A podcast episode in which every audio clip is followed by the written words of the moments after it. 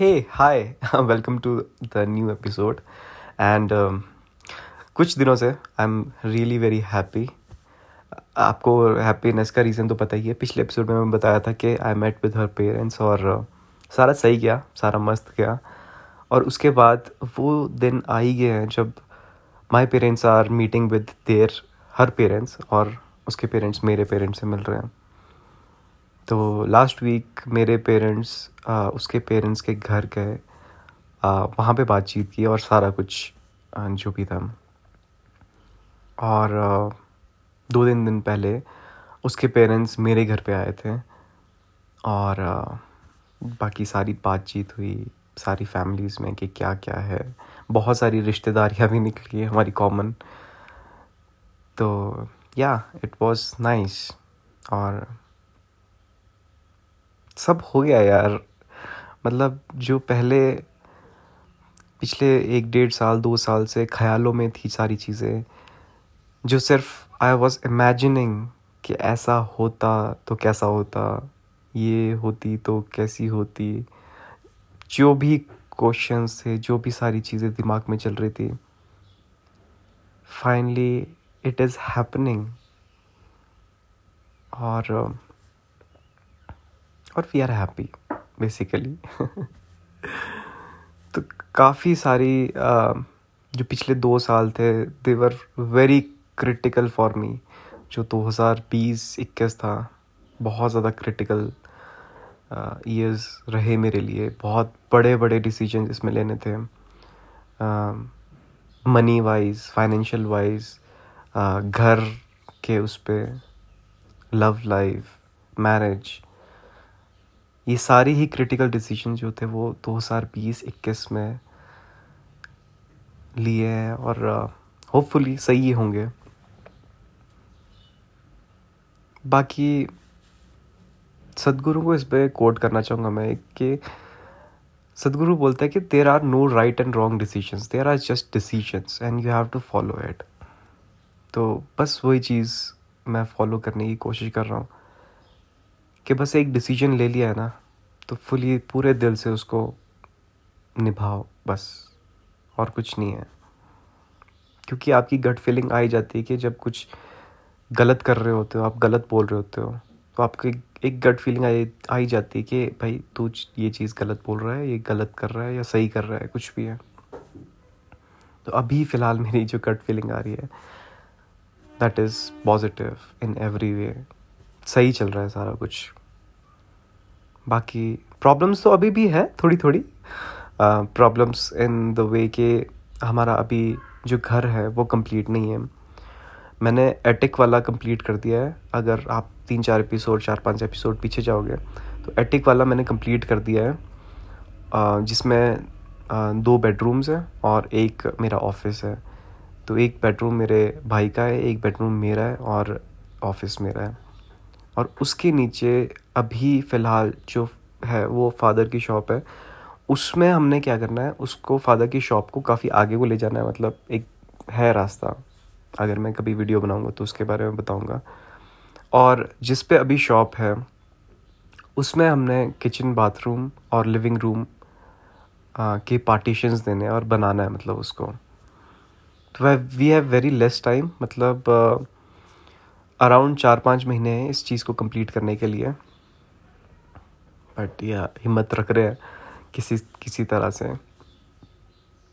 बाकी एक मेन चीज़ भी मेरी लाइफ में अभी हो सकती है। जैसा कि अगर आप पहले से लेकर मुझे सुन रहे होंगे, मुझे देख रहे होंगे यूट्यूब पे तो आई मैंने नौकरियाँ कर ली थी तो मुझे पता लग गया था I got the test of all the work I have done under someone तो नौकरियाँ करके मुझे ये पता लग गया था कि मुझे नौकरी नहीं करनी है।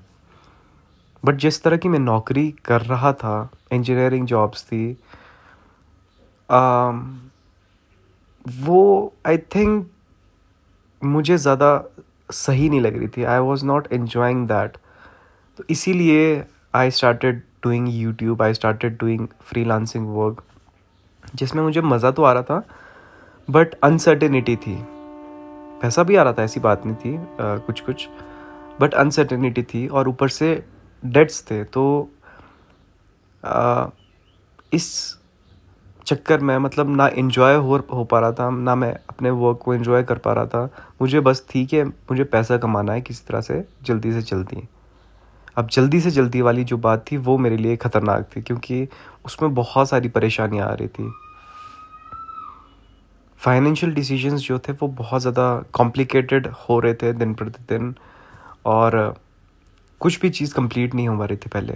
ना ही हम अपने घर को कंप्लीट कर पा रहे थे ना ही हम एक बोलते हैं ना सस्टेनेबल लाइफ नहीं जी पा रहे थे। बट धीरे धीरे कुछ सॉल्यूशंस मिलते गए कुछ आ, कुछ चीज़ें होती गई लाइफ में। और आई थिंक इस साल आई विल ज्वाइन अ सरकारी नौकरी अब वो सरकारी नौकरी क्या है उसके बारे में मैं आपको आने वाले एपिसोड्स में बताऊँगा क्योंकि जब तक मैं ज्वाइन नहीं कर लेता तब तक अनाउंसमेंट का कोई फ़ायदा नहीं है तो इसका भी एक स्पेशल एपिसोड होगा उस टाइम मैं बताऊँगा कि क्या क्या किस तरह से मैंने ये नौकरी ली किस तरह से पाई तो बेसिकली सारा कुछ बताऊँगा मैं ये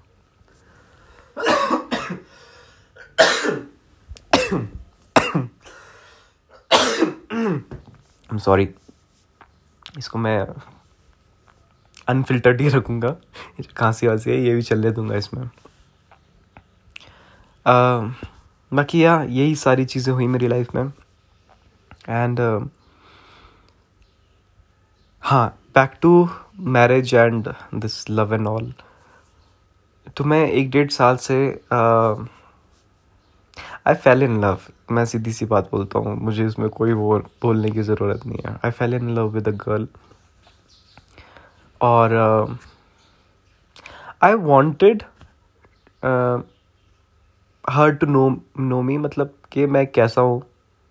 मेरी थिंकिंग कैसी है।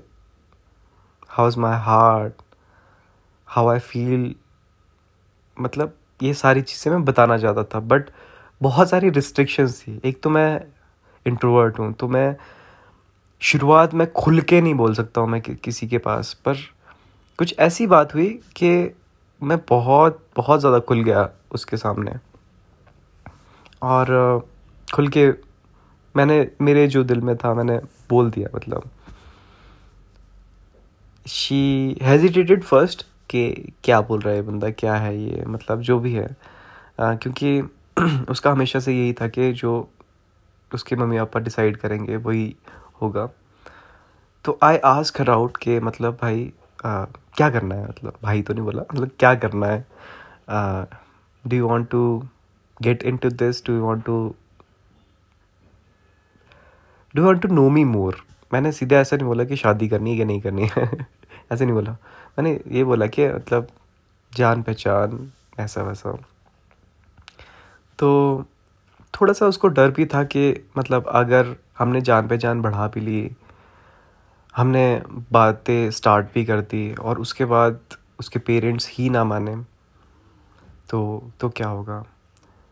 तो एक दो बार मैंने ऐसे पूछ लिया उसको कि मतलब करना चाहते हो, आगे कुछ बढ़ाना चाहते हो बात तो शी जस्ट सेट के मम्मी पापा शायद नहीं मानेंगे तो फिर इसको रहने देते हैं मतलब। एक दो बार बोला उसने। बट मैं जानना चाहता था उसका ओपिनियन कि हाउ डज शी फील मतलब कि वो कंटिन्यू करना चाहती, वो स्टार्ट करना चाहती है बेसिकली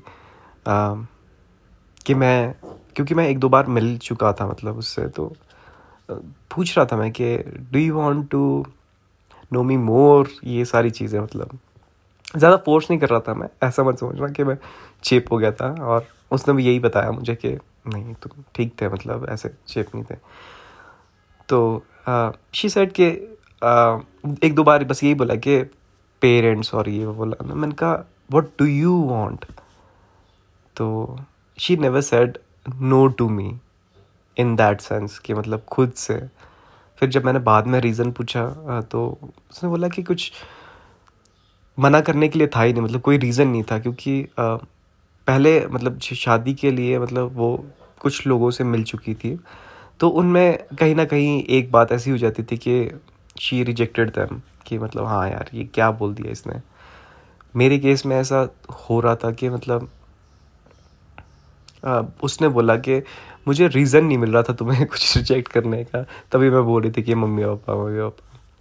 बाकी द मेन रीज़न कि थोड़ा सा मतलब आ, मम्मी पापा क्यों रिजेक्ट कर सकते थे मुझे? वो था यही, थोड़ा जॉब का मतलब क्योंकि उनको जॉब का सीनेरियो नहीं पता था मेरा कि वो डू आई डू अब मैं पहले फ्रीलांसिंग वर्क करता था और एच पी पुलिस के साथ भी काफ़ी काम किया मैंने उनके साथ कॉन्ट्रैक्ट बेसिस पे।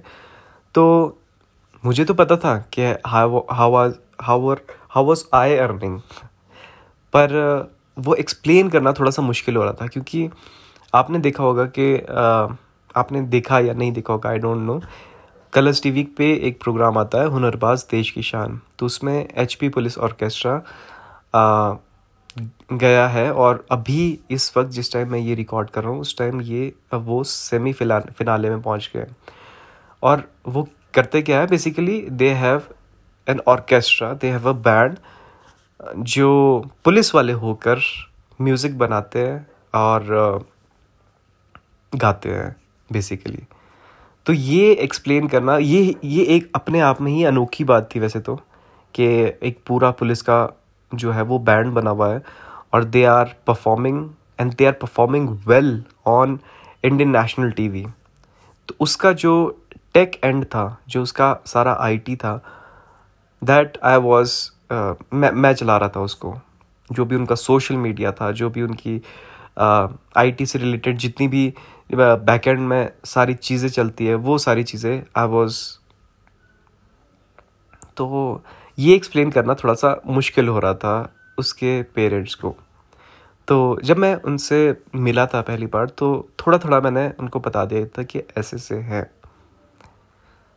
तो बस थोड़ा सा मतलब इसी चीज़ में डाउट था, बाकी rest my nature my family everything was okay for them मेरा ऐसा कुछ नहीं था कि मतलब घर, खाने का, रहने का, ये वो सो, या पेरेंट्स या फिर सोसाइटी ऐसा कोई प्रॉब्लम नहीं थी। बस द प्रॉब्लम वॉज़ कि बंदा कमाता कैसे है basically what do he do for living तो वो मुझे एक्सप्लेन करना मुश्किल था। अब ऐसा तो नहीं बोल सकता था मैं क्या एम कंटेंट क्रिएटर क्योंकि अभी भी मतलब नहीं जानते लोग मतलब कि क्या चीज़ है कंटेंट क्रिएशन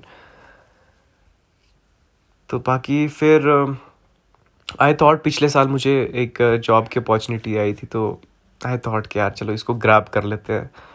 तो इससे काफ़ी सारे सोल्यूशंस निकल जाएँगे प्लस प्लस कुछ कुछ मेरे इंटरेस्ट में भी था। पूरा इंटरेस्ट में तो नहीं था, क्योंकि मैं पहले से ही नौकरी नहीं करना चाहता था, इतनी नौकरियाँ करने के बाद।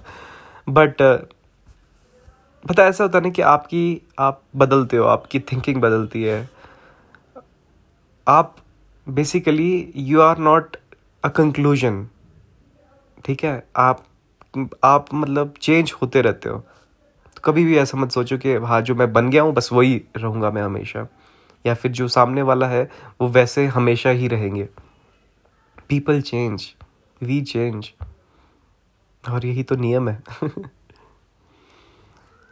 तो या एवरीथिंग इज़ गोइंग गुड और मैंने ये चीज़ तो सीख ली है कि whatever you plan however however you plan जो भी आप प्लान करोगे कभी भी आपके हिसाब से दुनिया नहीं चलेगी कभी भी आपके हिसाब से लाइफ नहीं चलेगी। You can just plan plan for it ऐसा नहीं बोल रहा मैं कि प्लान नहीं करना है। बट एक्सपेक्टेशन uh, मत रखो।